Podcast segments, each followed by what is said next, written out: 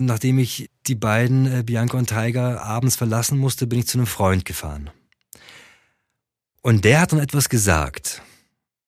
Der hat gesagt, hey, du wolltest ein Vater sein. Also bist du jetzt ein Vater. Und das war in seiner Klarheit äh, so gut. Mhm. Weil Vater sein heißt Vater sein, egal was mit deinem Kind ist.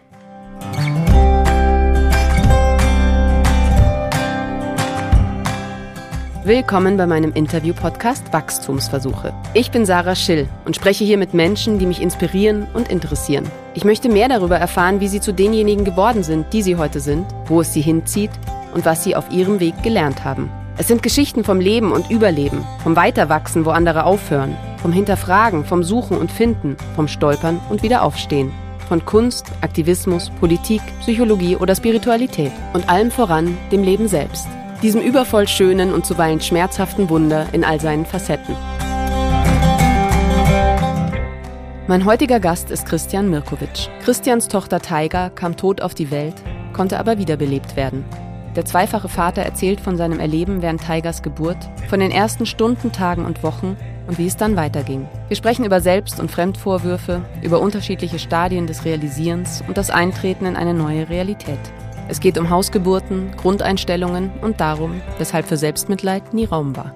Christian beschreibt, wie er und seine damalige Frau mit ihrer Situation umgegangen sind, was ihnen geholfen hat und was nicht.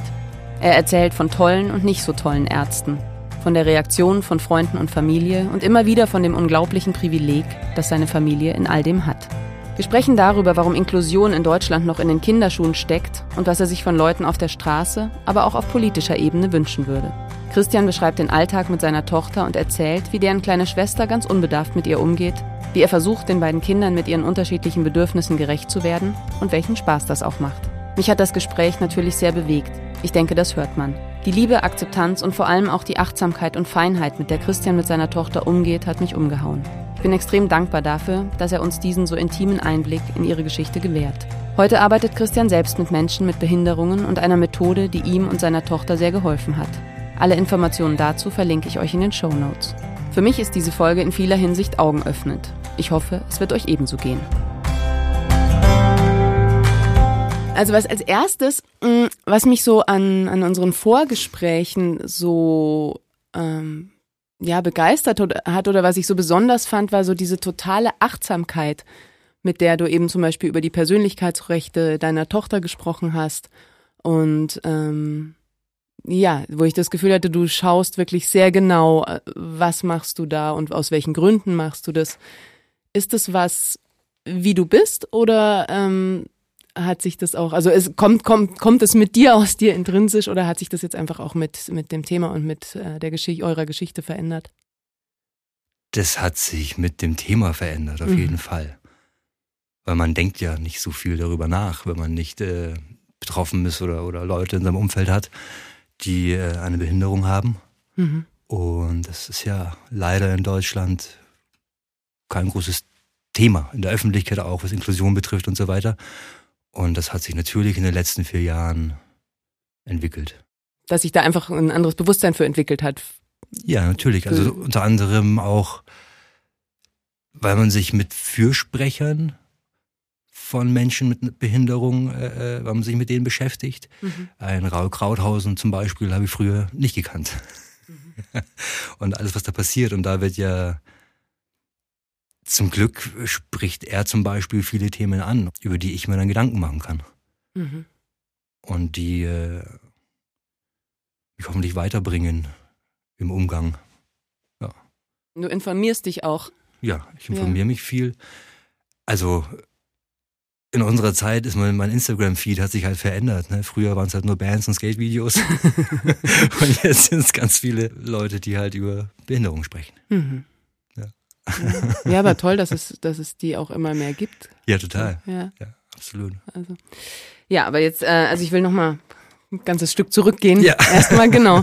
Ähm, also du warst, du warst Produktmanager bei einem Skate Shop Du hast, machst Merchandising für eine Hip-Hop-Band, du warst viel im Nightliner unterwegs, also hast so ein freies, eher wildes Künstlerleben. Klingt es so geführt oder, oder ja, ja selbstständiges äh, ja. Leben und dann gab's, als du das so erzählt hast, wie so ein Cut, wo so du beschlossen hast, so jetzt möchte ich tatsächlich auch eine Familie, jetzt möchte ich einfach so ein bisschen ruhiger werden. So, wo war der, der Punkt, wo du oder ihr auch entschieden habt, so jetzt wollen wir Kinder kriegen? War das so ganz bewusst oder ist das einfach ganz natürlich passiert? Also ich wusste damals 2013, dass ich bereit bin. Und dann haben wir auch äh, alles daran gesetzt, aber es hat sehr lang gedauert, bis 2018. Mhm. Heißt, ihr habt auch ähm, versucht, euch Unterstützung zu holen ja, oder klar. wie was? Ja, genau, genau. Es mhm. hat halt so nicht funktioniert, was äh, rückblickend mich auch gar nicht wundert, weil äh, unser Leben trotzdem noch äh, wild war, sage ich mal, mhm. vergleichsweise. Und gerade meine, äh, meine damalige Frau, muss ich ja jetzt sagen, ähm, die hat dann auch noch mal einen ganz anderen Schlag genommen, weil die eigentlich, die kam aus der Sicherheit. Die kam aus 9-to-5-Jobs und hat sich lustigerweise genau da, wo ich mich entschieden habe, sesshaft zu werden, entschieden, nochmal so richtig Gas zu geben und äh, ihren Job zu kündigen. Mhm. Und die ist dann die Selbstverwirklichung. Das, was ich abgeschlossen hatte, mehr oder weniger, wo ich sage, genug davon, das hat sie dann erst begonnen und äh, ist ja auch gut, ist ja auch fein. Muss und ja trotzdem war sie aber ja auch bereit, oder? Ja, wenn, also bereit. wenn ihr auch sowas wie Kinderwunschklinik Genau, so? genau, mhm. genau, das ganze Programm. Und sie war auch bereit, auf jeden Fall. Ähm, oder vielleicht auch nicht, man weiß es nicht. Hm. Es hat auf jeden Fall bis 2018 dann gedauert, bis äh, wir schwanger wurden. Okay, und da war in der, in der Schwangerschaft war ja alles no normal, oder? Und, ja. Und alles unauffällig, alles normal, äh, ein ganz gesundes Kind, keine Auffälligkeiten. Die Schwangerschaft lief auch gut. Und ihr wart gut miteinander? Ja. Ja. War alles eigentlich wunderbar. Mhm. Und wie, wie, ähm, wie war das dann? Habt ihr gemeinsam entschieden, eine Hausgeburt zu machen? Oder wie, wie seid ihr überhaupt mit dem Thema Geburt so umgegangen? Ja, jetzt kommen wir natürlich zu einem recht kritischen Thema. Ähm,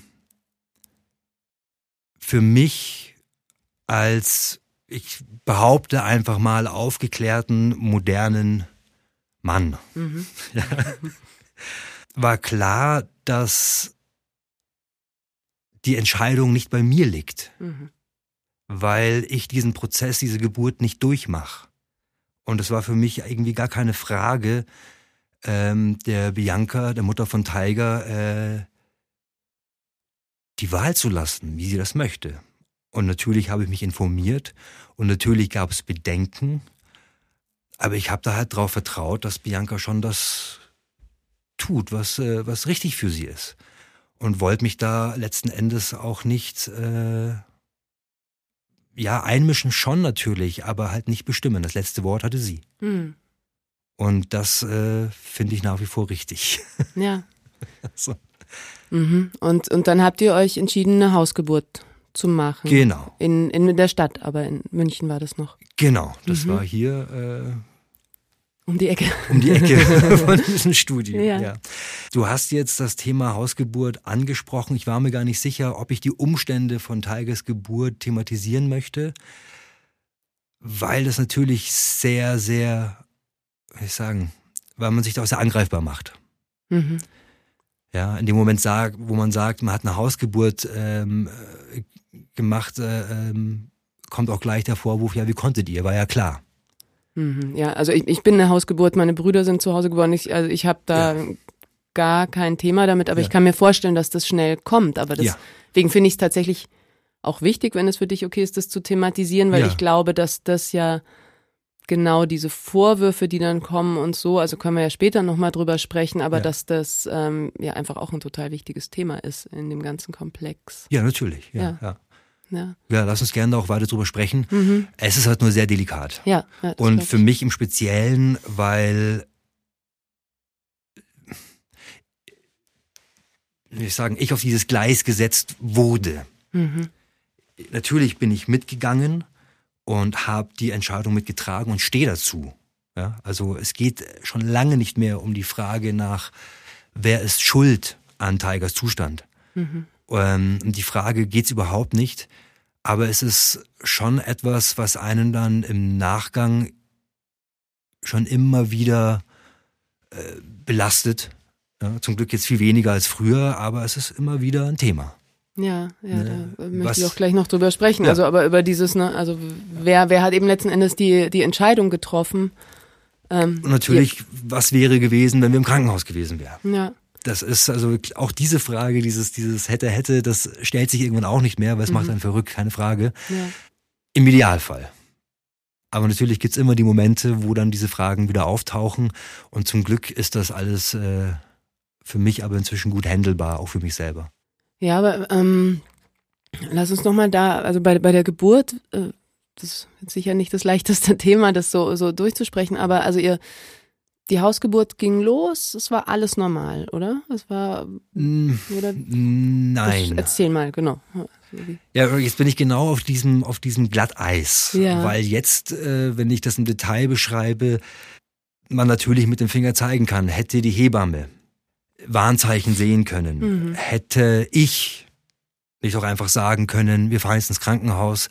Ich möchte darüber eigentlich jetzt im Detail nicht okay. sprechen, einfach weil da Menschen beteiligt sind, die jetzt nicht hier sind. Aus Respekt vor denen möchte ich das nicht tun. Vollkommen okay. Ja. Aber äh, ich, was ich sagen kann, ist, dass ähm, morgens die Geburt losging, innerhalb von zwei Stunden die Tiger da war, alles eigentlich auch problemlos.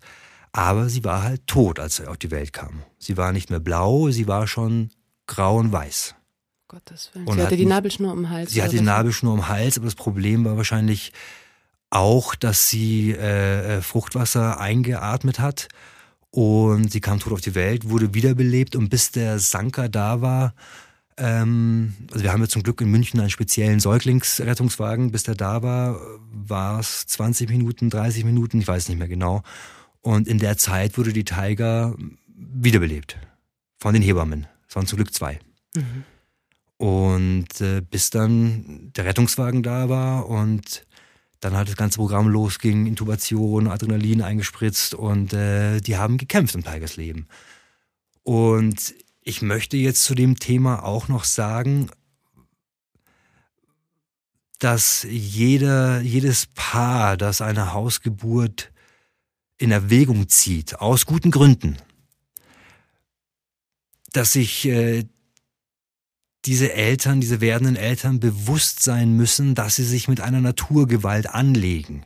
Mhm. Ich sage immer, wenn du derjenige bist, der trotz Lawinengefahr sich mit dem Heli und seinem Snowboard irgendwo auf dem Gipfel ab, äh, absetzen lässt und dann ohne Lawinenrucksack äh, darunter heizt und weiß, ja, wenn es ist, dann bin ich halt tot.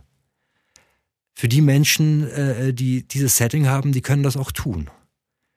Aber die, die das vielleicht romantisch verklären und sagen, ja, das ist ja so schön und alles riecht irgendwie nach Velederöl, um mal, entschuldige, ein Klischee mhm. gleich mal zu bedienen, ähm, die sollten sich nochmal wirklich Gedanken machen, weil die Konsequenz ist der Tod vom Kind. Und wir haben, meine, die Schulmedizin hat uns, hat Tiger gerettet. Mhm. Das darf man einfach nicht vergessen. Die ganz knallharte, äh, kalte, sterile Schulmedizin. Und ähm, dessen muss man sich bewusst sein. Man legt sich mit einer Naturgewalt an und die Natur, die ist, äh, wie soll ich sagen, ich möchte nicht sagen äh, äh, eiskalt, ich möchte eher sagen neutral, ich möchte sagen wertungsfrei. Ja, die mhm. macht halt. Und das, was passiert, passiert. In Skandinavien habe ich gehört, ist es so, dass bei Hausgeburten einfach ein, ein Sanker vor der Tür steht, also schon so ein Noten komplett ausgestattetes das toll. Not. Also Super. weiß ich auch nicht, ob das stimmt. Das ist das, was ich gehört habe. Das, ja. das, das wäre der Wahnsinn. Ja, ja. Klar, es gibt ja auch Geburtshäuser mhm. und so weiter. Also es gibt auch Möglichkeiten, mhm. nicht im Krankenhaus, im Kreissaal sein Kind zur Welt zu bringen. Klar. Ja. Also du würdest, naja, wahrscheinlich nicht besonders schlaue Frage, aber du, du würdest einfach keine Hausgeburt mehr machen. Unser zweites Kind kam im Krankenhaus zur mhm. Welt. Und ich habe da habe ich gesagt, ist mir egal, was du sagst, denkst, fühlst, dieses Kind kommt im Krankenhaus zur Welt. Mhm. Und da gab es dann auch keine Diskussion wegen dem Schock, der natürlich immer noch vorhanden war. Das war dann schon klar. Aber Bianca hätte es auch ein zweites Mal zu Hause versucht. Ah, okay. Ja. Wow. Ja, die ist ähm, ja die hat einen anthroposophischen Background einfach und ist da sehr Hat verwurzelt. Eine andere Haltung, ja. Ja, hat eine, Mhm. eine andere Haltung. Genau. Hm. Ja, und sag mal, also der, der Moment, du, dein, dein Kind kommt auf die Welt und ist grau im Gesicht, wie, also du sagst immer, wenn ich, also wenn es zu viel ist, aber, Ja. aber wie ging, also was, was fühlt man, wie, wie, was war? Nichts fühlt man. Nichts. Man fühlt überhaupt nichts. Mhm. Also man. Nee, wirklich. Also ich, ich habe einfach nur funktioniert.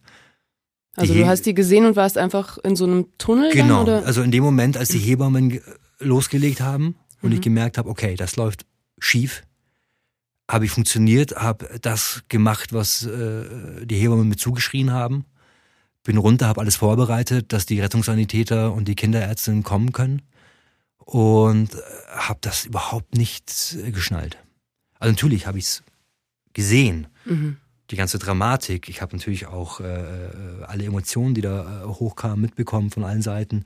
Also ich möchte auch nicht über Bianca sprechen, Mhm. weil ich kann nur für mich sprechen hier. Genau. Ich werde interviewt und das ist genau. Und dann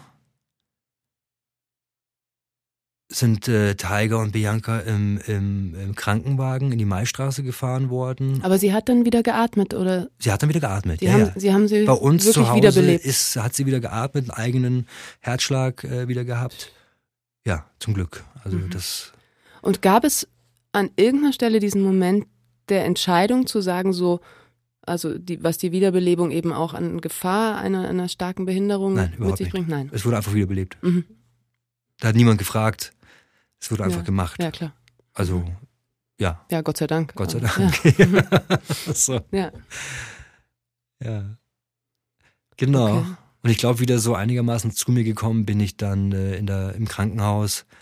Du bist dann ich hinterher Ich bin hinterher, also ich wurde hinterher gefahren von der Einsatzleitung und ähm, als ich dann da war irgendwie äh, und die Ärzte dort auch äh, gesagt haben, gut, außer Lebensgefahr, beziehungsweise gut, die war nie außer, außerhalb Lebensgefahr in den ersten Wochen, aber so, wir sind erstmal durch so.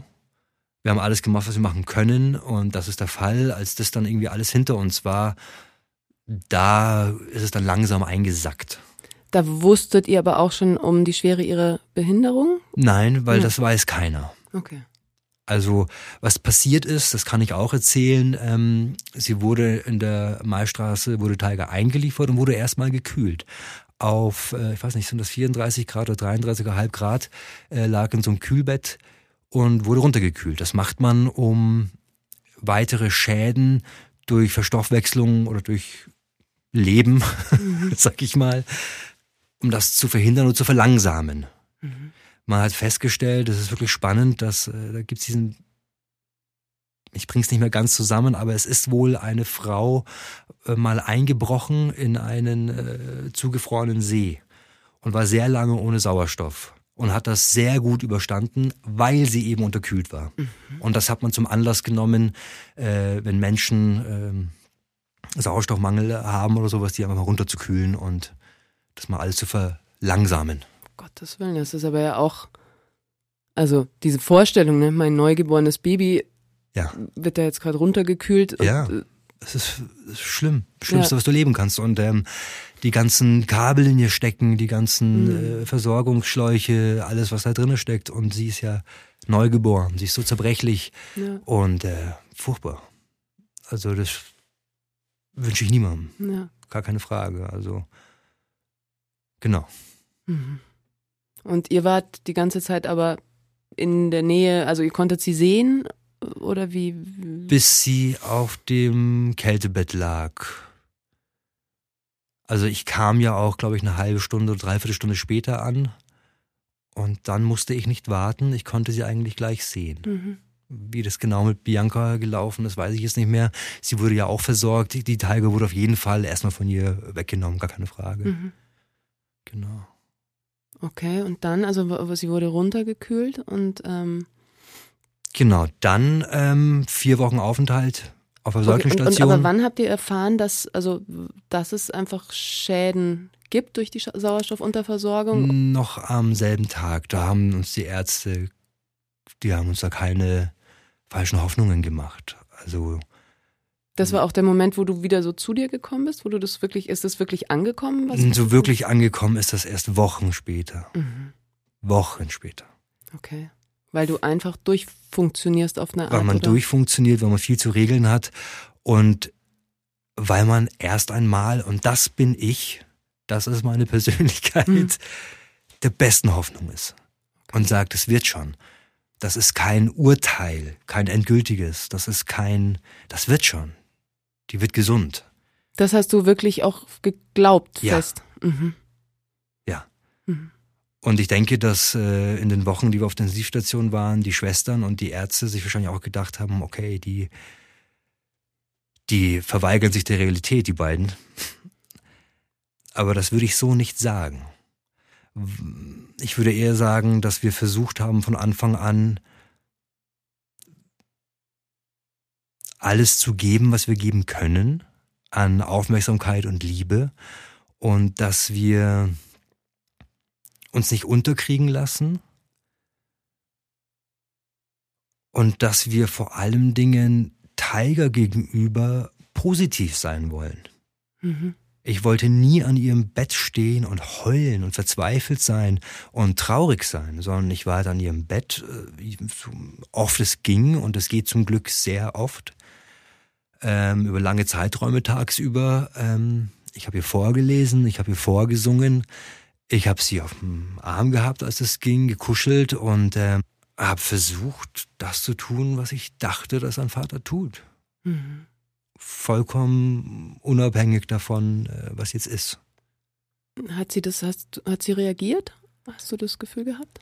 Tiger war in den ersten Wochen hm, kaum hier, sage ich mal. Ich bin mir sicher, dass sie das gemerkt hat. Man hat das gemerkt am Zucken von dem Finger, an Mimikreaktionen, aber natürlich in keiner Weise so, wie man das von einem gesunden Säugling äh, bekommt. Also das heißt, sie kann auch nicht oder konnte nicht strampeln. Sie hat hin und wieder gestrampelt, was aber eher auf einer ja, auf dieser Reflexebene stattgefunden hat, nicht auf einer bewussten oder willentlichen Ebene. Mhm. Und Darf ich ähm, fragen, wie, wie wurde sie ernährt? Also über eine Sonde, da mhm. wird ein Schlauch äh, durch die Nase in den Magen geführt mhm. und da kommt dann äh, Muttermilch rein.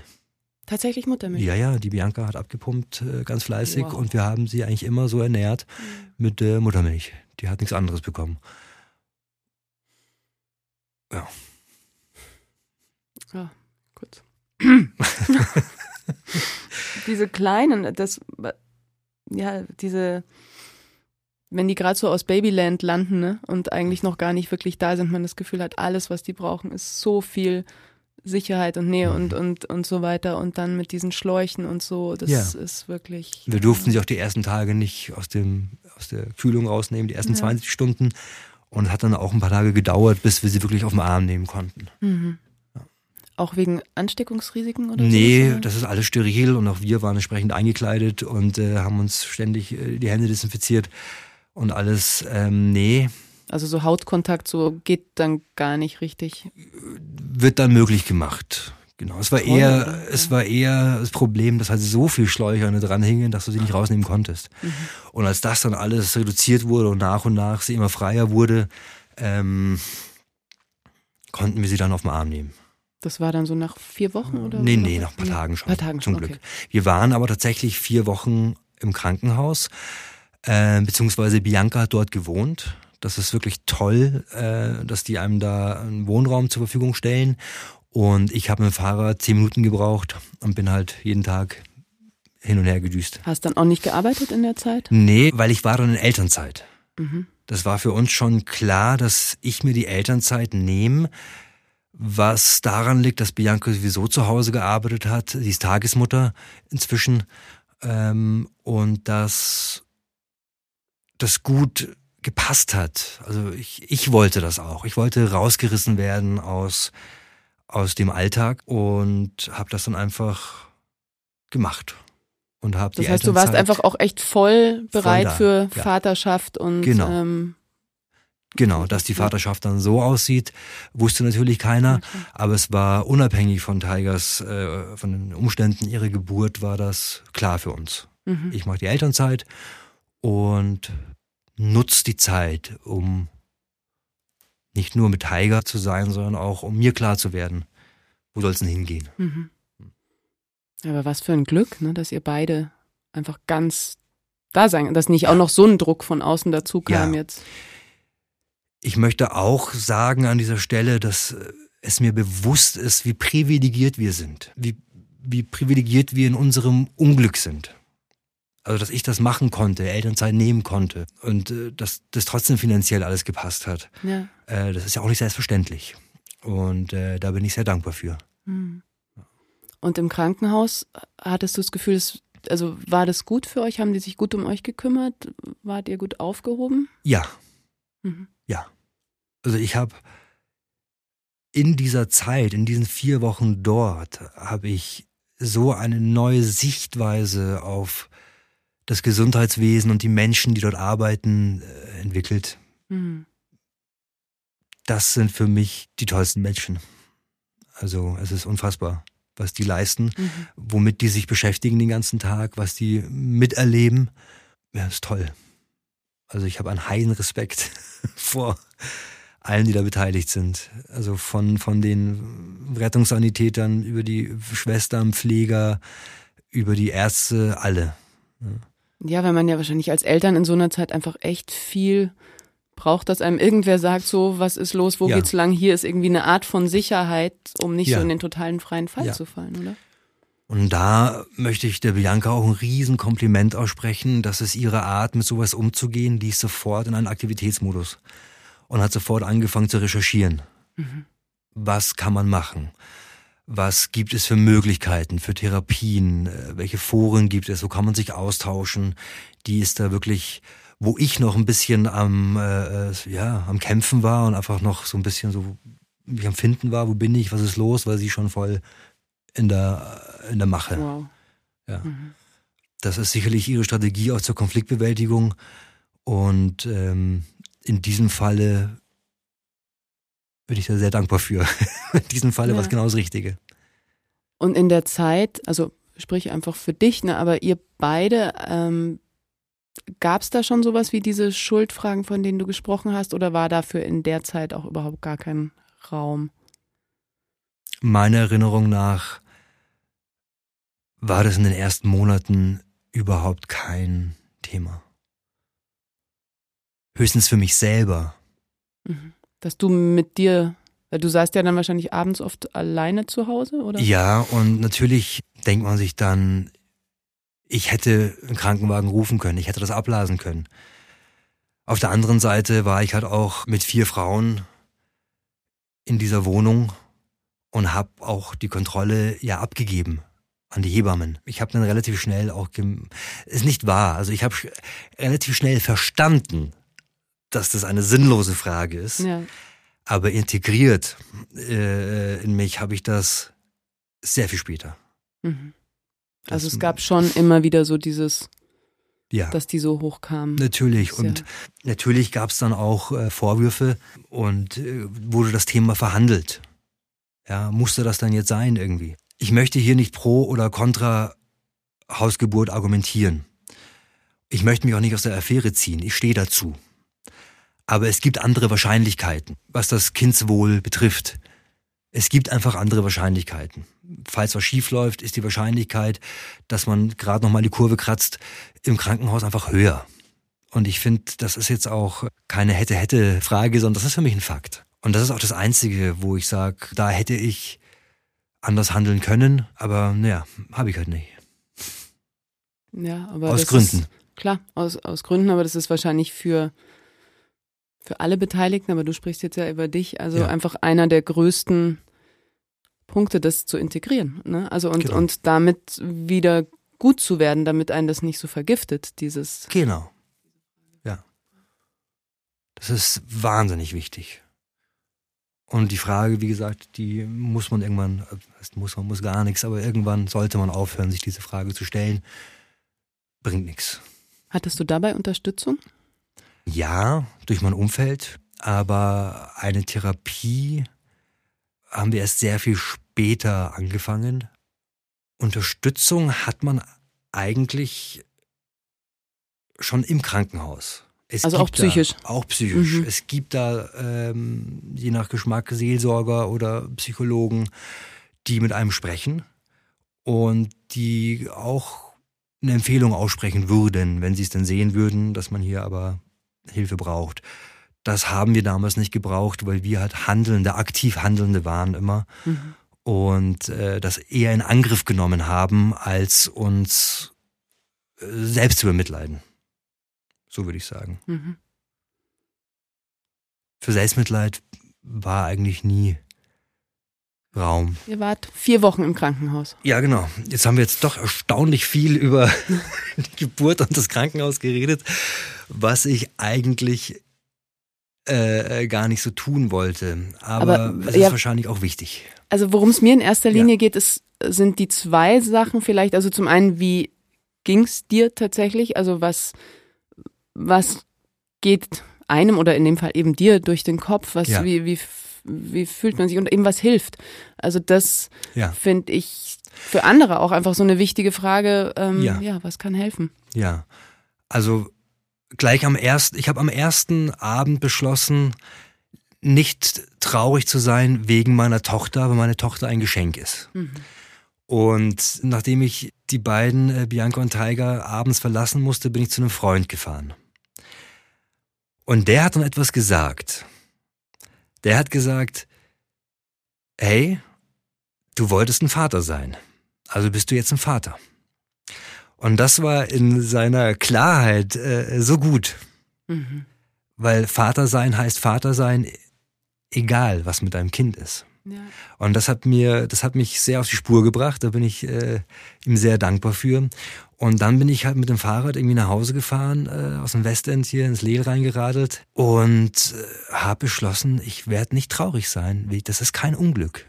Mhm. Das will ich nicht, dass das ein Unglück ist. Und diese Grundhaltung habe ich mir seitdem auch bewahrt. Natürlich hat man seine Momente, aber die sind äh, selten und kurz. Also Momente der Überforderung oder der Überforderung, der, der Trauer, der Tränen, des Haderns mhm. mit dem Schicksal und natürlich auch die Was wäre wenn äh, Frage, das ist, da bin ich auch vier Jahre später nicht gefeit vor, aber es ist nicht schlimm. Mhm. Es kommt und geht.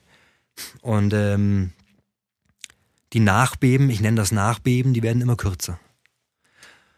Und um vielleicht diesen Bereich auch zu verlassen, es gibt eine Normalität.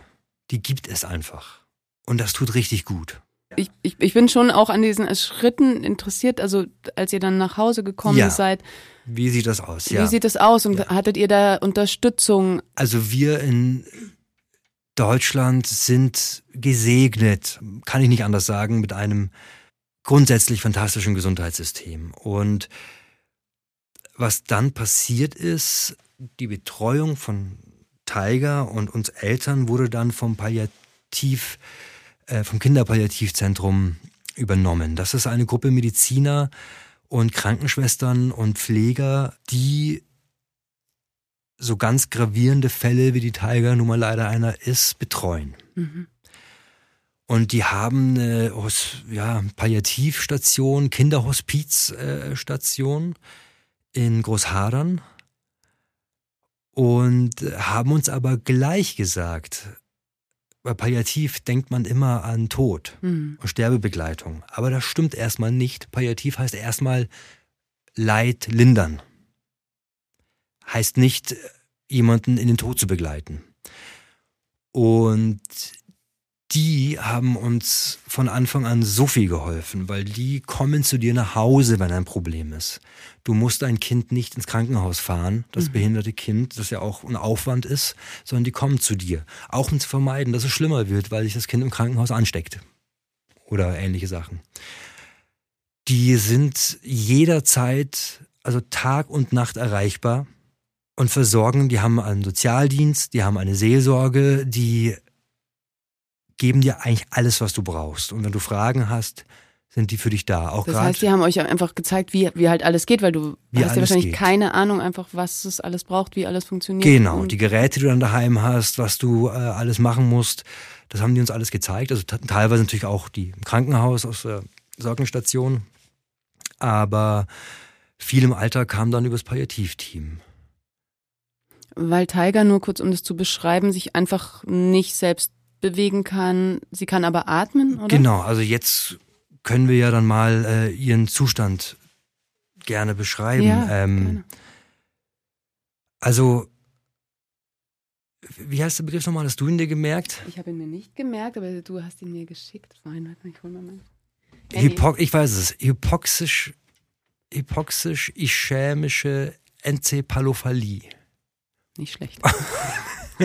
Was nichts anderes heißt als gravierender Sauerstoffmangel des Gehirns. Mhm. Das ist das, was Tiger hat. Schwere Schäden im Hirn. Es wurde, solange die Fontanelle noch offen war, konnte man mit Ultraschall Aufnahmen vom Hirn machen und da hat man gesehen, dass im Gehirn lauter kleine schwarze Punkte sind, zufällig verteilt über das ganze Hirn. Und diese schwarzen Punkte sind äh, Einschlüsse, wo totes Material, totes ja, Hirnmaterial quasi eingeschlossen wird und äh, abgebaut wird. Und da gab es ganz viele von. Und das ist das, das Grundproblem, dass im Gehirn einfach die Strukturen zerstört sind. Wenn du dir das Gehirn von außen, so ein gesundes Gehirn von außen anschaust, dann hat es ja Strukturen wie Blumenkohl und Brokkoli, es sind scharfe Linien. Und das ist bei Tiger auch nicht so, sondern die sind ganz verwaschen. Ganz äh, weich und verwaschen sind Das diese entsteht Stru- durch den Strukturen, Sauerstoffmangel. Durch den Sauerstoffmangel. Genau, das ist so erstmal die einzige körperliche Auswirkung, dass dieses Gehirn so aussieht. Und daraus entstehen dann natürlich vielfältige Funktionsstörungen. Und bei Tiger äußert sich das so, dass sie in den ersten Monaten abwesend war, apathisch war, die meiste Zeit geschlafen hat, sich äh, kaum gar nicht bewegt hat, kaum gar nicht die Augen offen hatte und man nicht das Gefühl hat, dass sie da ist. Es ist eher ein komatöser Zustand. Wenn Äußerungen von ihr kamen, dann eher, weil sie mm, Schmerzen hatte oder was war. Oder sie niesen musste oder husten musste. Und tatsächlich, also was sie von Anfang an konnte, zum Glück, war äh, ein Bäuerchen machen und aufs Klo gehen. Mhm. Und das ist wichtig. Das Also, ist dass so einfach unfassbar Verdauung wichtig. stattfindet. Genau, Ja. und das nimmt man alles so selbstverständlich her. Und das sind ganz grundlegende Funktionen, um die halt nichts geht. Das hat zum Glück funktioniert. Deswegen konnten wir auch nach vier Wochen von der Station nach Hause gehen. So, das waren die ersten Monate mit Tiger. Und das war die Zeit, in der wir halt damit gelernt haben, umzugehen. Und dann gibt's die ganze Versorgung. Dann kommen die Leute, die dir dann ein Buggy, ein Kinder, ein Autositz und das alles geben, was du halt speziell brauchst und was ja zum Glück auch von der Krankenkasse bezahlt wird. Ja, Wahnsinn. Weil sie auch ist- am nicht sitzen natürlich. Genau, Konnte- die konnte ja. nur liegen, sich nicht selbstständig drehen, äh, gar nichts. Mhm. Also das ist wirklich keinerlei Aktion. So, und immer noch denkt man, das wird schon wieder. Und die lernt das. Und das Mhm. wird ein ganz normales Kind. Wo es dann die Erkenntnis langsam einsickert, dass es nicht gut wird oder nicht so wird. Wo man sich dieser Wahrheit stellen muss, das ist dann, wenn man zum Beispiel den Behindertenausweis bekommt. Das war so ein Punkt, wo du gemerkt Das war hast. für mich so ein Punkt. Aha. Weil das ist so was Endgültiges. Das ist so ein Dokument. Und in dem Ausmaß, wie wir den bekommen haben, da gibt's ja verschiedene Abstufungen, auch die Pflegestufe, die Einordnung, das ist halt, äh, Höchste Stufe. Höchste Stufe. Ja. und das ist so der Moment, wo du halt einfach merkst, okay, gut, das ist jetzt amtlich, Mhm. um mal so zu sagen. ja. Der nächste Moment, wo ich es mir dann wirklich eingestanden habe, war als eine Freundin mit ihrem Neugeborenen, die sind relativ zeitgleich auf die Welt gekommen, äh, als die da war. Ich weiß nicht mehr genau, waren das acht Monate, war das ein Jahr? Ich weiß es nicht mehr. Auf jeden Fall hat der halt gezappelt wie ein Irrer. Und die Tiger lag halt daneben. Und hat überhaupt nicht gezappelt. Und dann siehst du die beiden und hast vielleicht auch zum ersten Mal den Vergleich und für mich im Speziellen, der nie mit Kindern zu tun hatte, für den das nie ein Thema war, war das dann auch nochmal so, ach so, das machen die eigentlich. Die Kinder, die Säuglinge. So sind die eigentlich. Und das war ein Punkt, wo mir das dann auch nochmal klar wurde, dass Tiger so ganz anders ist. Und wo bist du da hingegangen damit? Konntet ihr da miteinander gut sprechen? Ja, das konnte ich schon mit Bianca auch besprechen. Aber nur bis zum gewissen, bis zu einer gewissen Tiefe. Das waren dann schon äh, Freunde, meine Familie, äh, meine Mutter, meine Schwester, meine besten Freunde und dann auch die Therapeuten. Weil dann geht's ja auch los, dass man halt äh, die Tiger zu diversen Untersuchungen schleppt, zu diversen Physiotherapien schleppt, zu Logopäden schleppt. Diese Menschen sind natürlich auch sehr positiv und verstehen einen. Und das ist dann da auch möglich zu sagen, so, boah, ich kann nicht mehr oder ist es äh, einfach auch eine Traurigkeit zu, zu zeigen? Gibt es dann Raum dafür? Da gibt's erstmal Verständnis und den Raum dafür, Mai, jetzt wo du mich so fragst, ich kann dir eigentlich gar nicht sagen, wo ich damit hin bin. Ich kann es dir wirklich gar nicht sagen. Ich habe es rausgelassen, wenn es da war, für mich alleine auch. Mhm.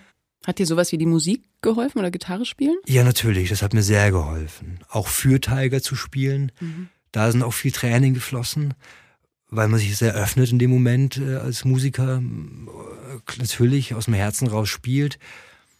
Und das hat seinen Platz gehabt. Es wurde nicht verdrängt.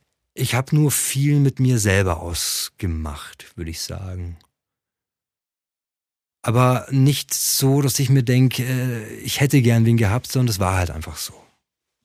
Und dieses mit sich selber ausmachen, jetzt in, in einer Beziehung, gab es dann da auch eine Distanz? Distanz zwischen euch, weil jeder so mit sich selber auch die Sachen mhm. ausgemacht hat? Jetzt sind wir wieder an einem Punkt, wo ich nicht weiter ins Detail gehen will, aus Respekt vor Bianca. Mhm. Und weil ich nur meine Perspektive auf unsere Beziehung habe. Was ich sagen kann, und das kann ich mit hundertprozentiger Sicherheit sagen, Tiger ist nicht der Grund dafür, dass wir uns getrennt haben. Mhm. Die Wurzeln dafür liegen Jahre vorher. Und äh, ganz im Gegenteil, ähm, so Dinge wie Tigers Geburt und das, was äh, da zusammenhängt, haben uns eher zusammengeschweißt. Und auch die erste Pandemie zum Beispiel ähm, war für uns eine tolle Zeit. Das Hattet ihr Jahr. da schon euer zweites Kind? Da kam unser zweites Kind gerade. Mhm. Das war für uns, das klingt so dumm, wenn man das sagt, eine tolle Zeit, aber wir haben diese Zeit tatsächlich genießen können da sind wir, glaube ich, anders als andere Pärchen. Wir, funktionieren, wir haben super im Urlaub funktioniert und super in Krisen. Und wir haben so, ja, da haben wir eigentlich am besten funktioniert. Mhm. Schon erstaunlich. Und das Umfeld nochmal, weil du vorhin eben auch gesagt hast, mit diesem so Hausgeburt und Schuldzuweisung, wie war das? Wie hast du das erlebt, so in der, ja, in der ersten Zeit oder auch heute? Sehr pietätvoll. Ja. Äußerst. Also da halt kam keiner an und hat gesagt, hättet ihr mal oder? Nicht als es so akut war. Aber dann hinterher. Okay. Also mein Familien-Background ist so ein ganz klassischer, der sich eigentlich nie viel Gedanken äh, gemacht hat, um wie die Dinge in der Gesellschaft laufen, sondern es ist so. Kinder kommen im Krankenhaus zur Welt, alles andere ist total bescheuert. Mhm. Ja. Das ist der Background, aus dem ich komme. Äh, Biancas Background ist ein anderer. Da wurde damit nicht so gehadert, sage ich mhm. mal. Da wurde einfach äh, anders mit umgegangen. Meine Familie hat mir leise Vorwürfe gemacht, die ich aber auch gut annehmen konnte. Weil du die ja auch auf eine Art dir gemacht hast, oder? Weil ich Genau, weil ich, weil, weil ich so aufgewachsen bin mhm. und das halt meine Prägung ist. Gut, meine Mutter ist es natürlich eine, die halt sagt, wenn ich gewusst hätte, dass ihr das wirklich durchzieht, wäre ich gekommen und hätte euch da rausgeschliffen. Und das gestehe ich ihr auch zu. Ja, ist jetzt nicht mega hilfreich wahrscheinlich. Nein. In der Situation, die halt jetzt so ist, ne? Genau. Aber ja. Aber da ist kein böses Blut, verstehe mhm. mich nicht falsch. Wir verstehen uns genauso gut wie vorher.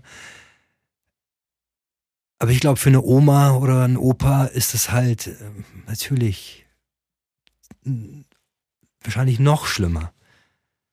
Weil dein Kind bekommt ein Kind. Und wir haben ja auch lange darauf hingearbeitet, dass ja. dieses Kind kommt. Uns dann so riskant zu machen, das kann man durchaus vorwerfen.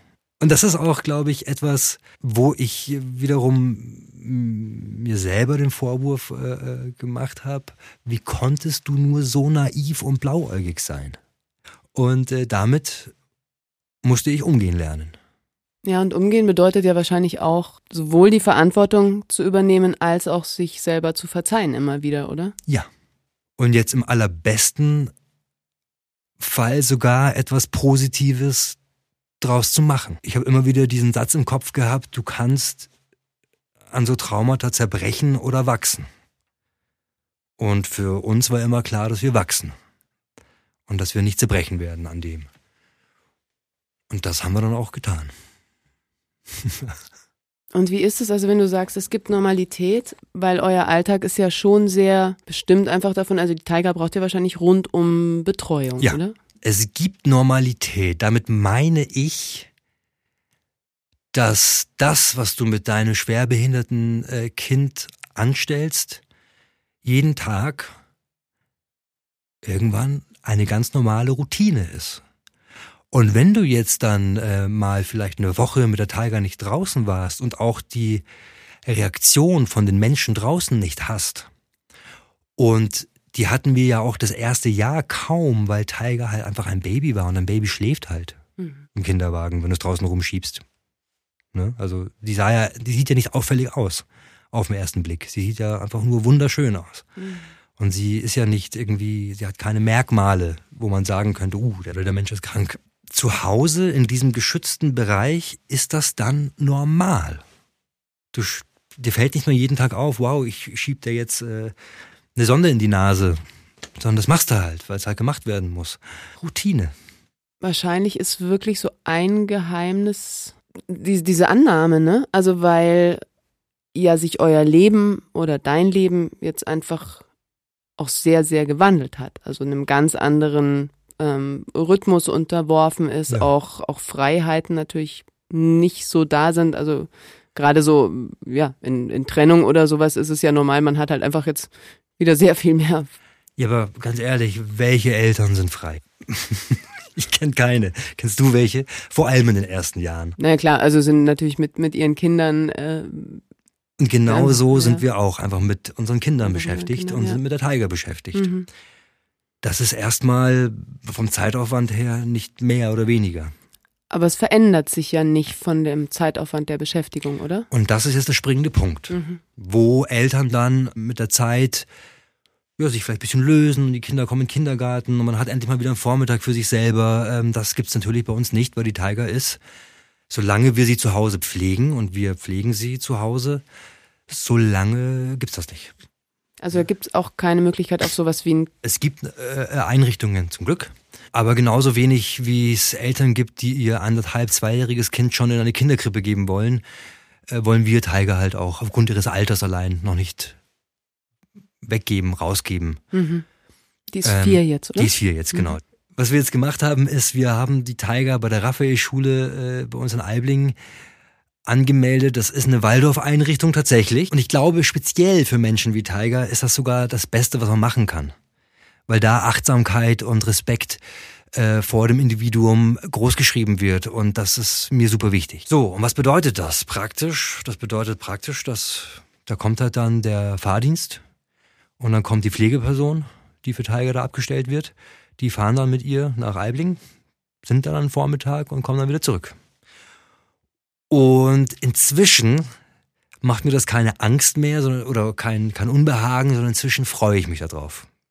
Aber erstmal ist es ja wahrscheinlich gerade, wenn ein Kind ja auch so vulnerabel ist und so ja. dieses total protektive oder so. Ah, ja. Mhm.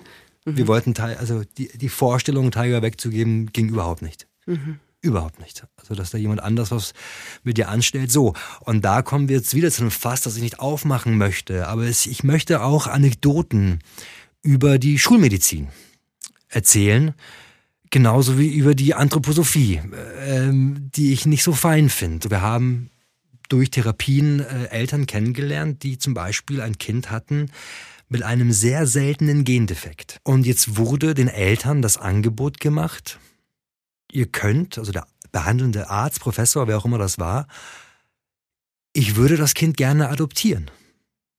Was? Und dann fragst du dich, ja, was, warum willst du denn das Kind gerne adoptieren? Dann denke ich mir so, hä, was soll das denn jetzt? Und dann hat mir die Mutter erzählt, der wollte das adoptieren, weil er dann die Unterschriften leistet, wenn es um eine Einwilligung geht zu einer Behandlung, einem Verfahren, einem Experiment, einem Test, einem was auch immer. Und das gibt's genauso, ja. Und das, das ist ja, ja, gruselig. Aber das ist eine Realität, mit der sich Eltern wie wir halt, äh, auch umschlagen müssen. Das passiert. Und deswegen bin ich auch der Schulmedizin nicht zu 100 Prozent äh, positiv. Mhm. Ja? Mir wäre es lieber gewesen, dass auf der Intensivstation damals die Ärzte vielleicht einfach gesagt hätten, wir haben keine Ahnung. Das ist eine Wundertüte, euer Kind da kann alles passieren und nix. Wir wissen es nicht. Mhm. Diese Aussage, die hätte ich mir gewünscht. Stattdessen war die Aussage, ja, also höchstwahrscheinlich wird sich an Tigers Zustand nichts ändern. Nie. Und wahrscheinlich wird sie nicht alt.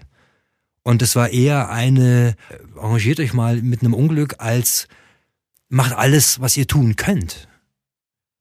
Ja. Aber war das, hast du das Gefühl gehabt, einfach so, um euch die Realität wirklich so vor Augen zu führen? Nein, um sich abzusichern, weil Ärzte mhm. müssen sich absichern. Kein Arzt wird dir sagen, das wird alles gut, weil mhm. dann könntest du ihn ja verklagen, wenn es mhm. nicht gut wird. Denke ich. Ist jetzt spekulativ, ja. weil natürlich hat das kein Arzt gesagt so, aber das ist so die Grundhaltung, die äh, die Ärzte da haben. Wir haben uns die Ärzte, Neurologen genauso wie Therapeuten eigentlich nicht nur anhand ihrer Qualifikation ausgesucht, sondern auch an ihrer an ihrem Umgang mit der Tiger und uns. Mhm. Weil wir haben auch einen Neurologen, einen übrigens sehr bekannten äh, Neurologen, der sich um Tiger kümmert. Der war so ein Arzt. Der hat gesagt neulich, also das EEG von der Tiger, also die Hirnstrommessung, die ist so chaotisch. Ich habe keine Ahnung, ob ich medikamentös mit zum Beispiel Antiepileptika eingreifen würde. Wenn, wüsste ich nicht welches und ich wüsste auch nicht wie viel. Ich weiß es nicht. Mhm. Und das ist eine Aussage, die schätze ich sehr. Weil das heißt ja dann für die Eltern, macht weiter. Ja, also ich weiß selber nicht. Es ist alles drin. Und die Entwicklung, die Tiger durchgemacht hat, inzwischen, die ist toll. Die kann mehr als jeder Arzt damals prognostiziert hätte. Ja, was denn zum Beispiel? Also die Entwicklungsschritte grob waren von ganz am Anfang, ich lieg nur rum, bekomme gar nichts mit und mach nichts, außer wenn mir mal was wehtut, zu ich lieg rum und mach nichts, aber hab die Augen offen. Mhm. Und, und, und, auch über die Augenkontakt? Aufnahme, äh, eine Fokussierung haben wir als Eltern uns natürlich immer eingebildet. Aber ob sie da war, weiß ich nicht. Mhm. Aber was da war, eine Reaktion, wenn sie meine Stimme hört. Wenn ich nach mhm. Hause komme und sage, hallo Tiger. Und dann ist da ein, ja, ein, ein, ein Blick, eine Kopfwendung. Das war so, wo wir gemerkt haben, schau, da geht was. In diese Zeit fällt dann auch ihre erste körperlichen Aktivitäten bei der Physiotherapeutin, dass du gemerkt hast, da könnte ein Krabbeln entstehen, da könnte ein Robben entstehen. Ist aber noch nicht. Also sie kann sich nach wie vor nicht drehen oder äh, selbstständig oder, oder fortbewegen, geschweige denn ihren Kopf zu halten. Was aber passiert ist, ist, dass ihre Präsenz und ihre Aufmerksamkeit über viel größere Zeiträume da ist. Und diese Zeiträume sind jetzt eigentlich den ganzen Tag. Ich sehe sie jetzt mehr mit offenen Augen als mit geschlossenen Augen. Das heißt, die ist einfach wacher und wacher, präsenter. präsenter. Mhm. So, und jetzt kommen dann diese, die zwischen, zwischen ich bin lethargisch und ich bin sehr aktiv, weil mir was wehtut. Ich hau irgendwie meine, meine Extremitäten in der Gegend rum, aber unkontrolliert, weil ich irgendwie Schmerzen habe oder husten muss. Da sind jetzt inzwischen ganz viele feine Schattierungen dazwischen. Und das ist das, was ich als Fortschritt äh, bezeichne. Da gibt mhm. es jetzt Strahlen, Freude, ja, also kein Lachen, weil ihre Mimik ist auch leider immer noch sehr sporadisch. Aber sie, da, da ist ein Leuchten in den Augen, da ist ein, ne, wenn ich, wenn ich anfange Gitarre äh, zu spielen, dann ist da eine Aufmerksamkeit. Äh, die ist da. Ich weiß, sie hört das und genießt das mhm. und findet das toll. Äh, das ist das, was passiert. Ich messe den Fortschritt von Tiger nicht an dem, was sie kann. Oh, sie kann jetzt robben, sie kann sitzen, sie kann stehen, sondern ich messe das an ihrer Teilhabe und Kommunikation mit uns. Ja. Wie das besser geworden ist und mehr geworden ist. Und das ist schon so viel, was sie gemacht hat und so, die, so viel Entwicklung, die sie durchgemacht hat und so viel mehr, als jemals uns, wie gesagt, prognostiziert wurde.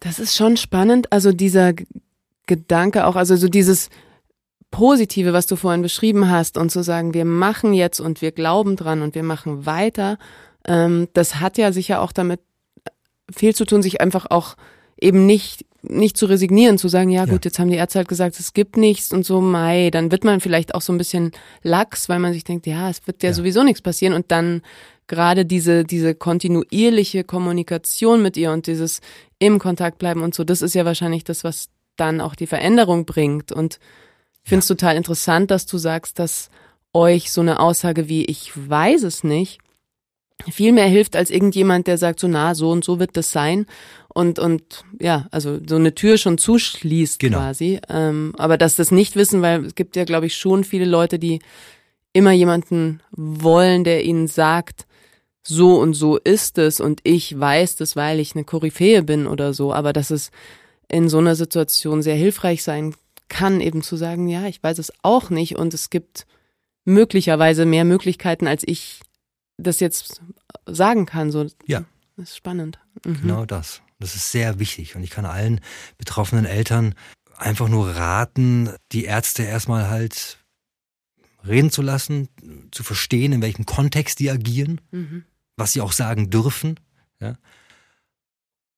Und dann sich auf die Suche zu machen und sich vor allen Dingen mit anderen Eltern auszutauschen. Das ist wahnsinnig wichtig, weil da kommen dann die fruchtbaren äh, Kontakte zustande. Habt ihr so einen Austausch? Also gibt es ja, ja. da so Gruppen oder wie? Ja. Auch da ähm, war die Bianca, äh, ist da mit großen Schritten voran. Da gibt's dann irgendwie das, das Reha-Kids-Forum zum Beispiel. Und einfach auch alle Anlaufstellen, Sozialberatung. Da gibt's viele Möglichkeiten, sich Rat zu holen. Und das sollte man auch tun. Also gut, jetzt um mal bei nicht bei der Alltagsbewältigung, sondern bei den Perspektiven, die dein Kind hat, zu bleiben. Ja. Also da sind diese Foren einfach wirklich toll, weil die Eltern die probieren alles. Und da würde ich auch allen betroffenen Menschen ähm, sagen, fallt aber auch nicht auf Heilsversprechen rein. Jeder, der sagt, ja wahrscheinlich viel, ne? Ja, jeder, der sagt, ich heile dein Kind, Vorsicht. Mhm. Ja. Ist euch das viel passiert? Naja, da haben wir jetzt wieder die unterschiedlichen Veranlagungen. Also was auch kam über Ecken waren dann so Sachen wie, da ruft jetzt irgendwie jemand an und die heilt übers Telefon und so, wo ich mir halt an den Kopf lang und meine Güte, echt jetzt. Und was ich halt dann zulasse, weil es nichts schadet. Zulässt, weil ihr einfach unterschiedliche Haltungen habt und dann einfach Sachen ausprobiert, ja. Du, du einfach Wenn ausprobieren ich, lässt, weil. Ja, weil ich merke, es, es macht keinen Schaden irgendwie so. Ja. Und ich habe dann auch festgestellt, oft, das tut vielleicht dem Elternteil besser als dem Kind. Ja, mhm. das ist da halt. jemand ist, der sagt, wird schon. Ja, hat jeder halt wahrscheinlich auch seine unterschiedlichen Bewältigungsstrategien und unterschiedlichen Dinge, an die ja. jeder glaubt. So. Genau. Und das ist auch jedem, das ist auch jedem äh, äh, gelassen. Ich, ja. ich, ich werte das nicht und schaue auch auf niemanden runter, der halt irgendwie mit Engeln arbeitet. Meine Güte, kannst alles cool. Es sind ja alles nur Versuche, sich die Welt zu erklären und, und, und, und eine Funktionsweise der Welt für sich zu zeichnen, mit der man leben kann. Ja, total. Ist ja auch wie, wie Religion oder wie so Religion, auch, ne? Genau. Also sind ja alles auf eine Art Krücken, um, um klarzukommen. Aber Wo es dann, glaube ich, schon schwierig wird, ist, wenn es dann einfach um viel Geld geht. Dass, Genau. dass man das Gefühl hat, okay, das wird jetzt einfach ein Nutzen daraus gezogen ähm, Ja. aus unserer Sorge oder aus unserer Hoffnung und unseren Ja. Wünschen. So, das ist schon wirklich ein sehr schwieriges Thema, finde Ja. ich. Also wirklich aufpassen. Was Mhm. sagen die Leute euch? Was versprechen sie euch? Wir machen eine kurze Pause. An dieser Stelle hat Christian mir viel über Neuroscan Balance erzählt, die Methode, mit der er arbeitet. Zudem haben wir intensiv über Moshe Feldenkreis gesprochen, der, neben neuesten neurowissenschaftlichen Erkenntnissen, einen wichtigen Einfluss auf die Forschung der Erfinderin der Neuroscan Balance Methode, Kerstin Baldischwiler, hatte. Wir haben gemeinsam entschieden, diesen Teil in der Folge rauszunehmen, weil es hier vor allem um Tiger und die persönliche Geschichte von Christian und seiner Familie geht. Falls ihr mehr über die Methode erfahren wollt, findet ihr zusätzliche Informationen wie auch Christians Kontakt in den Shownotes. Hattest du diese Wahrnehmungsfähigkeit schon immer oder, oder hast du das auch mit ihr gelernt? Weil ich finde das sehr besonders in dem Kontakt mit dir, das habe ich ja am Anfang schon gesagt, Mhm. so diese Achtsamkeit ihrem Wesen, ihren Bedürfnissen ähm, gegenüber, aber auch einfach dieses wahrzunehmen, was braucht sie, wie viel Ruhe braucht es da auch und so. Ist das, Mhm. hattest du das schon immer oder, oder ja, habt ihr das miteinander gelernt? Ich bin schon ein empathischer Mensch immer gewesen. Also hoffe ich. Ich meine, du kennst mich als, als Teenager. Ich weiß nicht. Ich kann Ja, nein, auf jeden Fall, aber- falsch einschätze. Aber, äh, bist eher so ein krasser Typ. ja, Nein, aber ich denke, ich, ja. da, ich habe das schon mitgebracht. Wir sind natürlich Spezialisten für Tiger. Mhm. Und wir lesen sie. Ihre kleinsten Regungen. Insofern haben wir also über Tiger wahnsinnig viel gelernt. Und Aber meine- weil ihr euch auch dafür aufgemacht habt, Ja, diese Spezialisten zu werden, ne? Ja. Genau. Mhm. Sicher. Und das kann auch nicht jeder. Deswegen möchte ich nochmal betonen, ich weiß, wie privilegiert wir sind. Weil ich kann 20 Stunden arbeiten die Woche. Das kann ich halt einfach machen. Mhm. Wir haben ein Zweifamilienhaus, in dem wir äh, Platz haben und auch als getrenntes Paar gemeinsam Eltern sein können. Das ist so wertvoll. Und gerade deswegen fühle ich auch umso mehr die Verantwortung, das halt auch zu nutzen für mein Kind. Hm?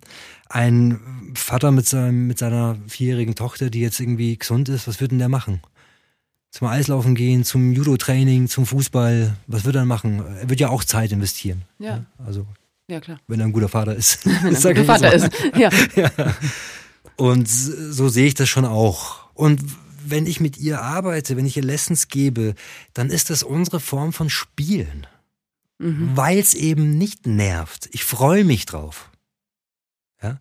Weil für mich ist jede Lesson, die ich der Tiger gebe, ist auch für mich eine Lesson.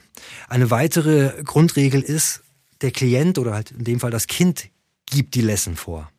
Es ist nicht so, dass ich mir Gedanken mache und sage, oh, jetzt würde ich aber gern das hier dreimal rollen und zweimal krabbeln und dann wird das was, sondern ich, und es ist so schwer, hab keine Erwartungen und Ja. keinen Plan. Das Kind kommt und so wie es drauf ist, ist es drauf. Und daraus entwickelt sich dann was. Das ist organisches Lernen.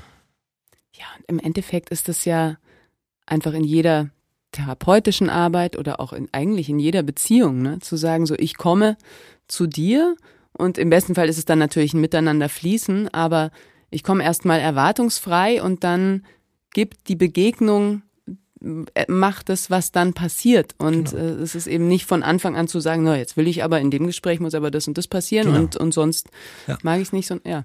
Und jetzt stell dir mal vor, Eltern mit einem einjährigen schwerbehinderten Kind, was die zu hören bekommen.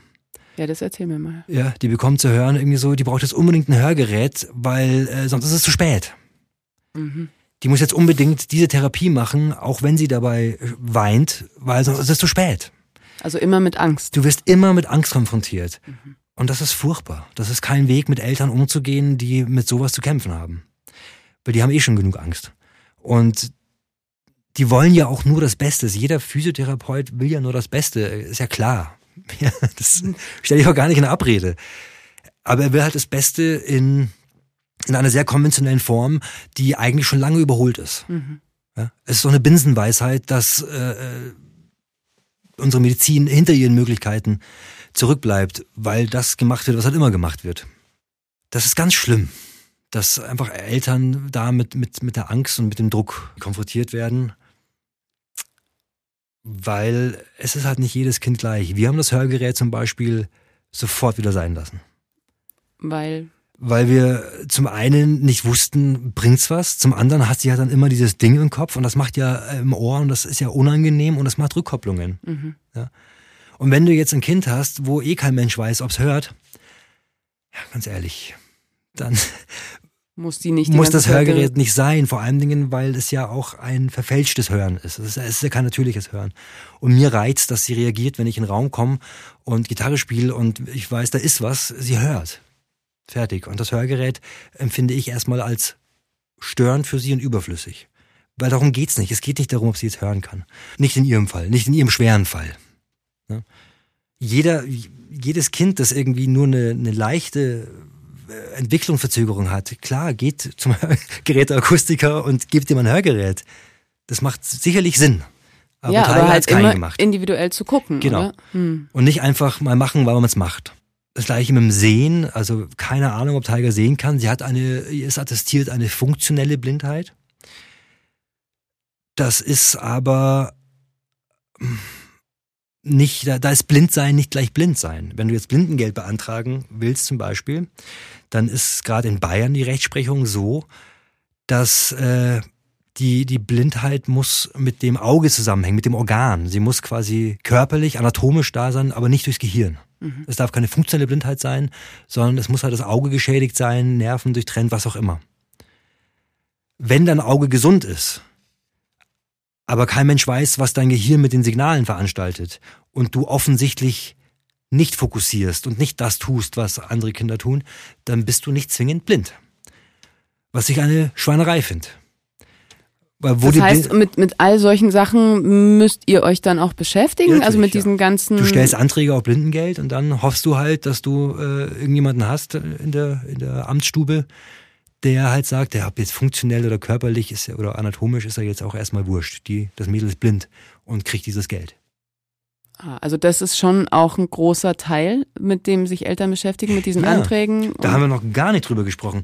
Die ganze Bürokratie, der ganze Aufwand, ja, es nervt. Scheiß Bürokratie nervt. Wenn ich was, so könnte da, was würde da helfen? Weil das ist ja Zeit, die von der Zeit mit eurem Kind wegfällt. Ja. Also was da hilft, ist, ich würde sagen, jeden betroffenen Elternteil erstmal wirklich irgendwo hinbestellen oder zu ihm kommen und sagen, das gibt's. Mhm. Das so gibt's an Möglichkeiten. Eine Bedienungsanleitung, eine Handlungsanleitung. Das sind die Stellen, an die du dich wendest. Das sind die finanziellen äh, Zuwendungen aus dem Gesundheitssystem, die euch zustehen. Mhm. Ja. Und dann wird das immer detailreicher. Zum Beispiel wird ein Säugling prinzipiell nicht auf der Pflegestufe 5 der höchsten eingestuft, weil man sagt, naja, Säuglinge, die können ja eh nix. Die müssen ja eh erstmal betreut werden, 24-7. Mhm. Dann gibt es aber halt Säuglinge äh, wie äh, Tiger, die wirklich nichts können, aber auch Säuglinge, die zumindest schon mal anfangen, eine Augen-Hand-Koordination zu entwickeln. Und du hast das Gefühl, der kann jetzt nach was greifen. Mhm. Ja, und da lässt sich halt schon ablesen, wie schwer die Behinderung ist. Und dann haben wir halt irgendwann spitz bekommen, ach, das ist gar nicht zwingend notwendig, dass ein Säugling auf Pflegestufe 4, der könnte ja eigentlich, wenn man es beantragt, könnte der auch sofort Pflegestufe 5 bekommen. Und das ist halt einfach ein Geldbetrag, der dir hilft. Und der fehlt.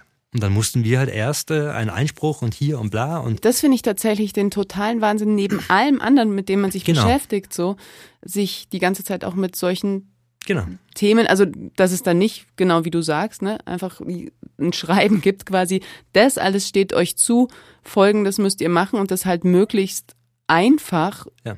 Mit einmal ankreuzen quasi. Genau. Ja, und dann würde ich mir natürlich für die Tiger würde ich mir natürlich ein digitales Gesundheitssystem wünschen, wo jeder, der mit ihr zu tun hat, einfach gucken kann. Ah ja. Und jedes Amt, das uns etwas genehmigen muss, gucken kann und weiß, okay, dass das einfach einmal der ganze einmal Verlauf drin steht drinne und mhm. gut ist. Ich weiß aber auch um die Bedenken, warum das nicht so ist und warum ja. das Leute nicht wollen. Das verstehe ich auch, ja. Und bin mir da auch gar nicht so schlüssig, wie ich dazu stehe. Aber in Tigers Fall wäre das super. Ja. Das würde uns viel Arbeit abnehmen, weil man oft wieder die Unterlagen rauskramt, wieder irgendwo hinschicken muss und mhm. man sich denkt, ihr habt's doch eigentlich schon, ja. So. Aber ich will mich auch nicht groß beschweren, weil es gibt diese Möglichkeiten und man kann die. Nein, es geht ja auch nicht ums Beschweren, sondern es geht wirklich hm. drum, ähm, einfach auch zu sagen, okay, was würde denn einfach unterstützend wirken, um Eltern in so einer Situation irgendwie noch besser zur Seite zu stehen. Ne? Also klare Anweisungen. Das würde auf jeden Fall helfen. Ja. Weil du vorhin gesagt hast, so, ähm, wenn man lange nicht nach draußen geht mit ihr und Ja. die Außenreaktion nicht mitkriegt. Ja. Wie erlebst du das, wenn ihr, wenn ihr mit Tiger in Ja. die Welt rausgeht? Ja, je nachdem, wie ich selber, in welcher Verfassung ich selber bin, ist es mal schwerer und mal überhaupt kein Problem. Wichtig ist, dass die Reaktion von den Mitmenschen erstmal das Problem von den Mitmenschen ist. Wenn jemand mit Abscheu und Abneigung auf Nein, aber das Tiger passiert schaut, das passiert. Leute sind einfach äh, erstmal so, boah, das sind diese ersten diese ersten Reaktionen, bevor dann halt die, die Zivilisation einsetzt. Mhm. Äh, das ist irre, was man da alles sieht. Wirklich? Ja, also von äh, einfach so, um Gottes Willen, wie sieht denn das aus, bis hin zu Mitleid, bis hin, aber es ist ja immer der Mensch, der damit konfrontiert wird und das, was Tiger in diesem Mensch auslöst, das ist ja nicht Tiger. Nee, Sie kann ja nichts für die, für die Gefühle. aber verletzt ja im Zweifelsfall dann doch auch erstmal, bevor man sich wieder selber. Ja, verletzt Einfängt. und äh, ähm, zeigt einem halt natürlich immer, welche Stellung man jetzt hat. Man ist jetzt halt das, das bemitleidenswerte Elternpaar mit dem behinderten Kind, Mhm. das auch sehr bemitleidenswert ist.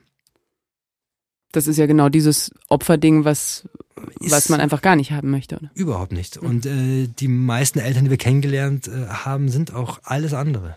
Aber was würdest du, also, was sind Reaktionen, die dich freuen? Wenn es überhaupt Reaktionen Offene braucht? Neugierde. Ja, Mhm. was ist denn da passiert? Ja? Es wird es nicht auch zu viel? Dann kann ich, dann habe ich die Wahl. Dann kann ich sagen, ist mir jetzt too much, will ich jetzt Mhm. nicht drüber reden. Ja, aber zumindest ist dann, hm, wie ich sagen, habe ich die Wahl. Es ist halt eine offene Neugierde da, die erstmal nicht macht, dass ich mich schlecht fühle. Weil also in der U-Bahn, das wäre jetzt, wenn Ja. du in der vollen U-Bahn und Leute fragen einfach nach, was ist denn da los oder dann sowas. ist das für mich viel angenehmer, als wenn jemand sich nicht traut zu schauen. mhm. Schauen ist auch okay. Schauen ist natürlich okay. Ja. aber starren halt nicht. Ja. Ne? Die Menschen sind halt die Menschen und ich habe halt gelernt, irgendwie so damit umzugehen, aber ich gehe nicht äh, so gerne raus und so viel, wie ich es vielleicht gerne würde eigentlich. Das wirkt auf mich. Und es ist von dem Akt mal abgesehen, äh, einen Tiger anzuziehen und dann irgendwo in einen Buggy zu stecken, Mhm. gerade bei so Temperaturen äh, im Herbst und im Winter und Regen und Schnee ist das natürlich ein Akt. Davon mal abgesehen, begibt man sich halt auch auf einen Präsentierteller. Und wie gesagt, je nachdem, wie man drauf ist, ist es. Krass, oder? Also. Ja, ist halt so. Ja, ja Aber es hey- ist so, aber es ist trotzdem, also ich, ich habe ja diesen Erfahrungswert einfach nicht und das hätte ich nicht gedacht, dass es so krass ist, wirklich sich als Präsentierteller anfühlt. Ja, weil halt Integration in Deutschland leider nicht so weit ist wie in anderen Ländern. In welchen Ländern ist das weiter? Ähm, die skandinavischen Länder werden da immer genannt. Mhm. Aber ich habe auch schon über Italien gehört, dass es ganz anders ist. Kanada ist äh, ganz weit vorn.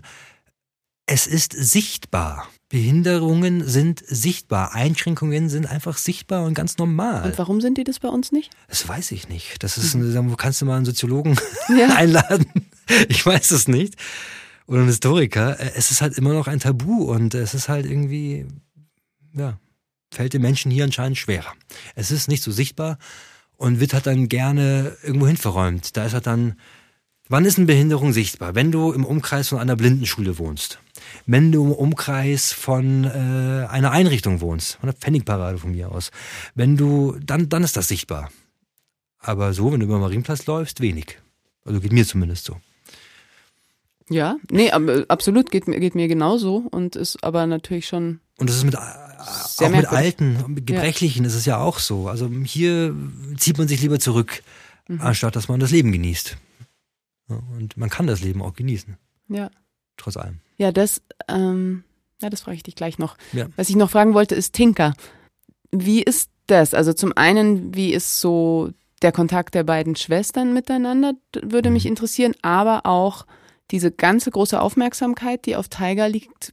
Wie ist das, wenn man dann noch ein zweites Kind hat, das ja auch Bedürfnisse hat und vielleicht auf den Spielplatz will und raus will und so weiter? Wie, wie kriegt ihr das hin? Ja, Das ist natürlich nicht leicht, mm, aber irgendwie auch schon. Bei uns, weil wir privilegiert sind, ich kann es nochmal sagen. Mhm.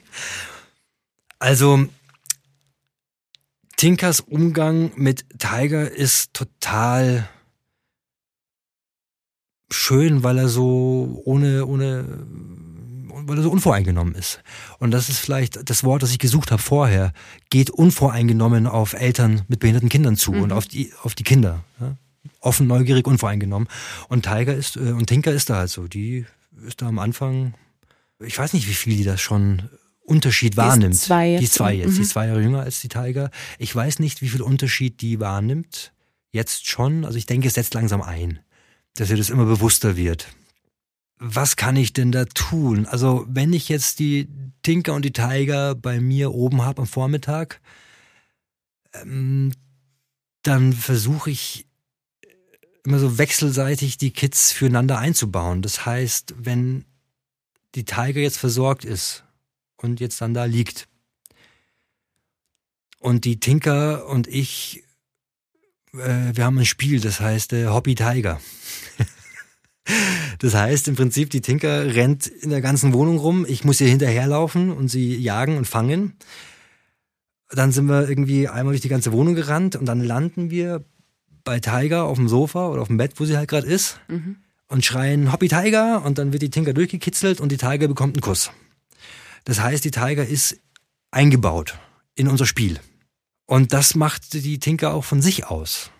Also die hat das Gefühl, Tiger muss dabei sein. Das ist jetzt schon irgendwie bei ihr drinnen. Auf der anderen Seite, wenn jetzt ich die Tiger versorge und äh, dann keine Zeit für die Tinker habe, dann wäre das ideal, dass ich die Tinker mithelfen lasse. Das mache ich sehr wenig, weil ich immer nicht weiß, wo die ihre Hände schon wieder überall hatte. Ja. Und Infektionen einfach ein Thema sind. Mhm. Deswegen bin ich da immer so ein bisschen, da ist die Bianca zum Glück äh, unbedarfter und, und lässt da mehr zu, was ich gut finde, dass man halt die Kinder trotzdem miteinander umgehen lässt, im Rahmen der Möglichkeiten. Und jetzt haben wir das große Glück, dass die Bianca Tagesmutter ist und sowieso vormittags fünf Kinder bei ihr und in der Wohnung sind. Ah, das ist natürlich super. Und dann kann die äh, Tinker kann natürlich sich aussuchen, wo sie ist. Und die Tiger wird dann je nach Gesundheitszustand von den Kindern, äh, kann die auch mal mit den Kindern unten sein, was für sie auch ein super Input ist. Mhm. Ja, also ich weiß nicht, ob sie es stresst oder nicht oder ob es zu viel ist, zu wenig, das lässt sich schwer einschätzen, aber ich denke mal, Kinder sind immer gut für Kinder. Auf jeden Fall, ja.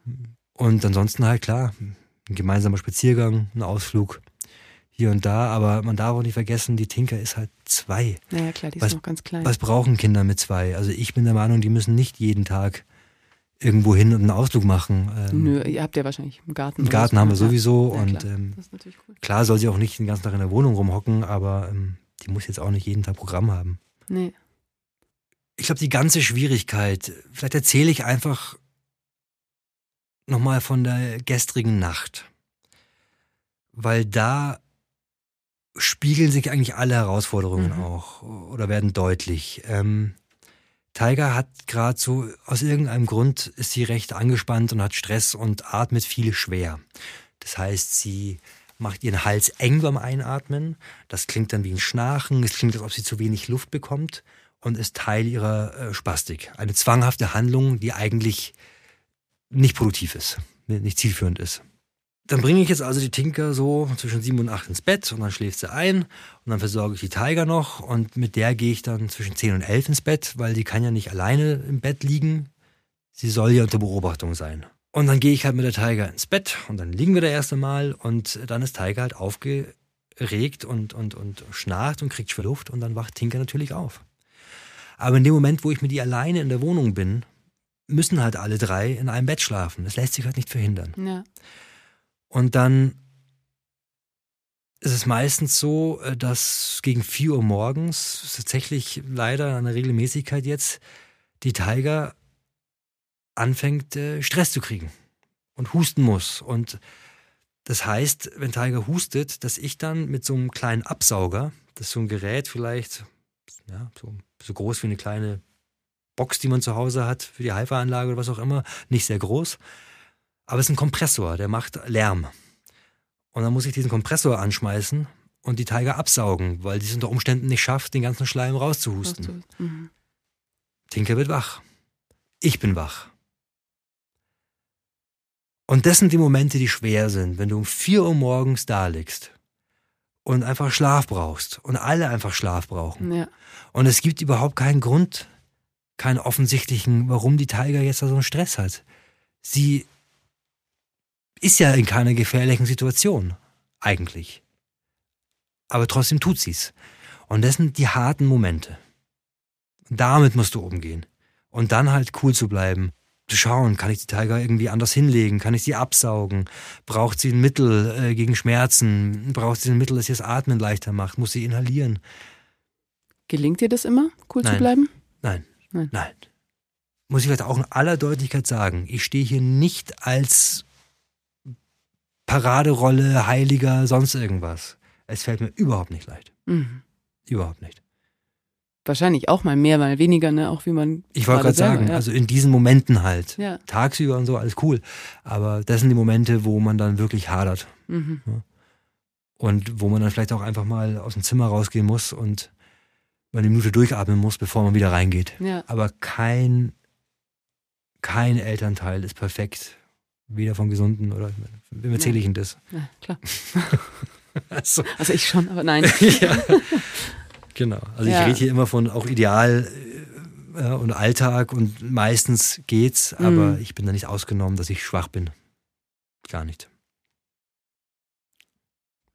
Danke. Das ja. ist, glaube ich, auch wichtig, ne? Also für, für Eltern, weil ich glaube, dass das ja gerade weiß ich nicht, wenn man dann vielleicht mal lauter wird oder sowas und gerade so, so ein Kind hat, das, das, das eben so oft in so einer Hilflosigkeit ist, dann kommt ja wieder, glaube ich, viel von diesen natürlich. Schuld und Scham und diesen, ja, diesen toxischen e-, Energien so, ne? Ja. ja. Und das ist da. Hm. Und damit geht man halt mit der Zeit immer besser um und es spielt immer weniger eine Rolle und es wird immer weniger. Ja.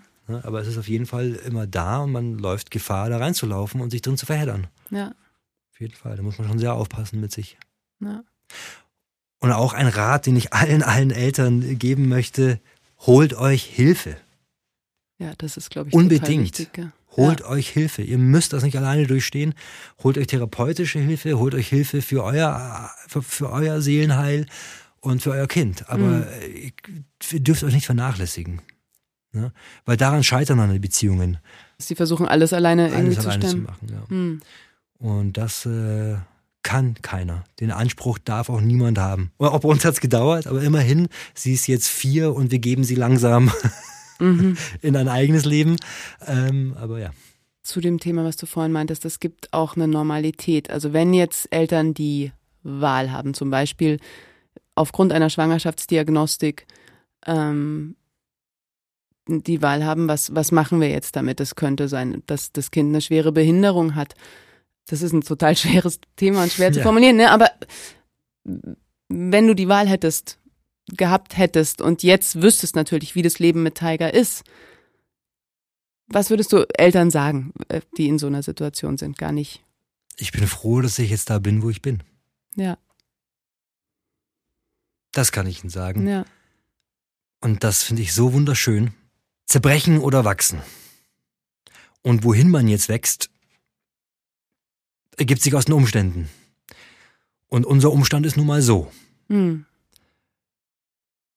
Und dann bin ich halt in diese Richtung gewachsen, dass ich viel über mich und meinen Körper lernen durfte, dass ich das Unglück äh, und Trauma zum Anlass nehmen konnte, etwas Neues zu lernen, ein neues Talent auch zu entdecken, dass ich mit dem, was ich jetzt gelernt habe, anderen Menschen helfe. Mhm. Und anderen Kindern helfe. Und ich meine das so, wie ich sag, ich erziele Ergebnisse, die äh, lindern oder noch viel besser die äh, Lernen ermöglichen, eine Entwicklung beschleunigen oder erst ermöglichen. Und das ist ja wohl wahnsinnig viel wert. Und ich durfte an diesem Unglück wachsen. Und diese Perspektive das ist, finde ich, die einzige, mit der man damit umgehen kann. Ich bin nämlich immer noch der, der Entscheidungen trifft in seinem Kontext. Ja. Und jedes Kind engt deinen Entscheidungsspielraum ein, egal wie. Das muss man sich bewusst sein. Ne? Mhm. Also, oder andersrum, jeder Mensch, der bereit ist, sich um ein Kind zu sorgen, kann sich auch um ein behindertes Kind sorgen. Mhm. Weil es ist nicht viel anders von der Grundhaltung her. Ja, und es ist wahrscheinlich, was die schönen Momente betrifft auch und die Liebe betrifft auch und so ist es ja auch Ja, kein Unterschied. Genau. Also das haben natürlich jetzt viel auch über die Herausforderungen gesprochen, Ja. aber davon wird es ja sicher auch viele. Du hast mir mal ein Video geschickt, wo du für Ja. die Tiger Gitarre spielst, ja. ähm, das total einfach wahnsinnig Ja. schön war, wo, wo davon viel zu spüren war. Und das ist genauso da, ja. Ja. Das ist richtig. Wir haben wirklich jetzt viel über das, über die Herausforderungen, das Negative gesprochen. Es ist natürlich einfach wunderschön, mit ihr da zu liegen, sie im Arm zu haben Hm. und äh, ihr in die Augen zu gucken, sie strahlen zu sehen. Das ist natürlich, die Belohnung ist ja genau, genauso da. Man hat natürlich einen anderen Erwartungshorizont an sein Kind, ja. Na klar. so. Aber äh, man freut sich genauso. Hm. Man freut sich über jeden Entwicklungsschritt. Ob jetzt die Tinker zum ersten Mal Papa sagt oder die Tiger mich zum ersten Mal mit hochgezogenen Augenwinkeln irgendwie anstrahlt, das ist genauso wertvoll. Ja. Gar keine Frage. Ich kann nicht sagen, dass ich dankbar bin für die Erfahrung, weil das finde ich so, pff, ganz so weit bin ich vielleicht noch nicht. Ja. Äh, ich hätte gerne darauf verzichtet. Aber auf der anderen Seite finde ich es toll, was für ein Mensch ich jetzt bin. Ohne mir auf die Schulter klopfen zu wollen. Ich bin erstaunt über mich selber, äh, über die Entwicklung, die ich durchgemacht habe. Das ist auch einfach wahnsinnig viel wert. Und ich denke, wenn das alles so nicht passiert wäre, dann wäre ich sicherlich immer noch ein, ein Mensch, ich möchte dich jetzt mal nicht bewerten möchte, aber ich wäre um große Erkenntnisse ärmer. Ja, ich bin so dankbar für die Erkenntnisse äh, und für das Wachstum äh, von mir selbst. Ich bin nicht froh um die Umstände und die Gründe, aber ich bin über die Schritte, die ich gemacht habe, froh. Mhm. Und das ist halt nun mal so. Und das ist, glaube ich, das Einzige, was ich, oder das größte Geschenk, das ich Tiger machen kann, ist, dass was Positives draußen steht. Aus ihrem Leid. Ja. So macht das halt Sinn. Und darum geht's doch. Oder dem allen irgendwie auch äh, Sinn, Sinn zu geben. Ja. Und äh, das ist die Art, wie ich Sinn gefunden habe Mhm.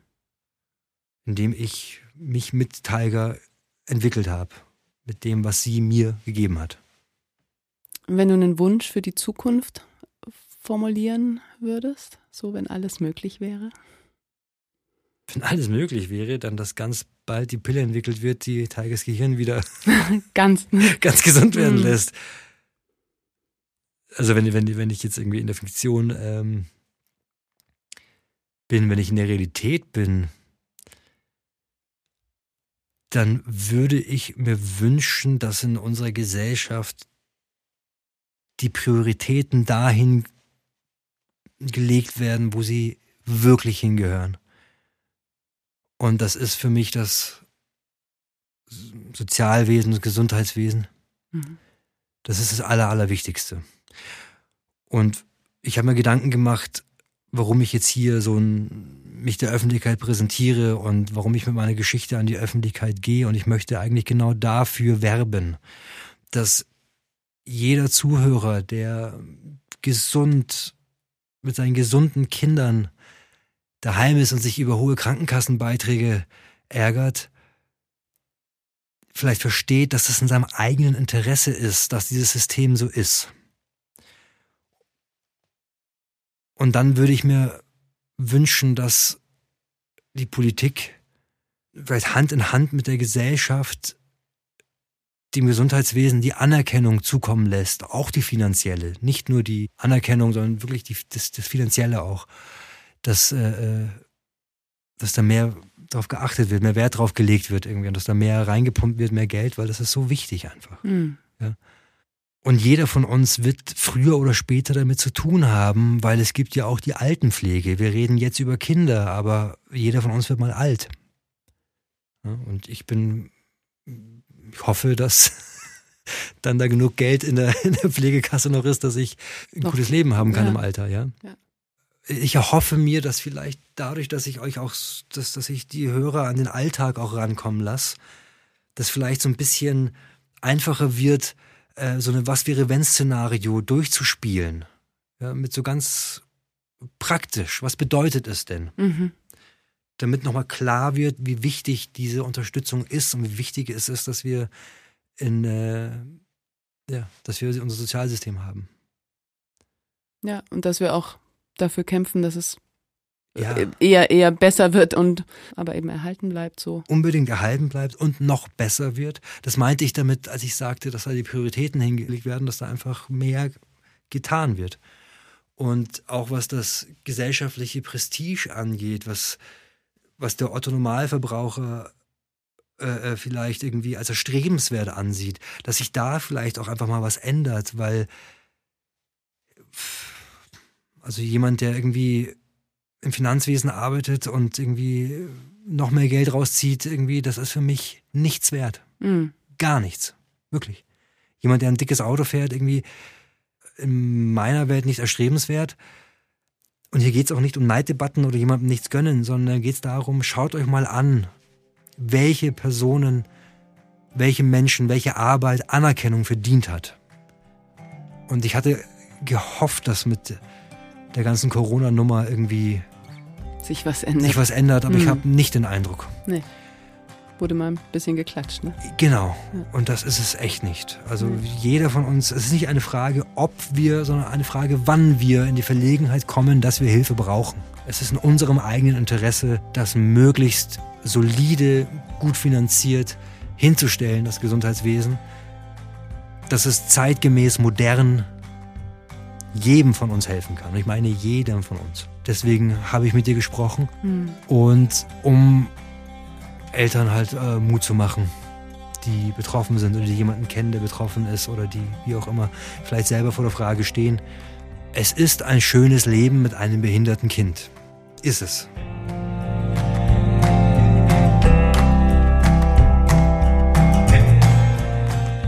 Das war Christian Mirkovic im Schlaglicht von Wachstumsversuche. Vielen Dank fürs Zuhören. Gerade möchte ich diesem Gespräch nicht viel hinzufügen, sondern Christians Geschichte und vor allem auch seine abschließenden Worte so stehen und wirken lassen. Wenn euch die Folge gefallen hat, bitte teilt sie gerne und oft. Vielen Dank. Bis zum nächsten Mal. Alles Liebe, Sarah.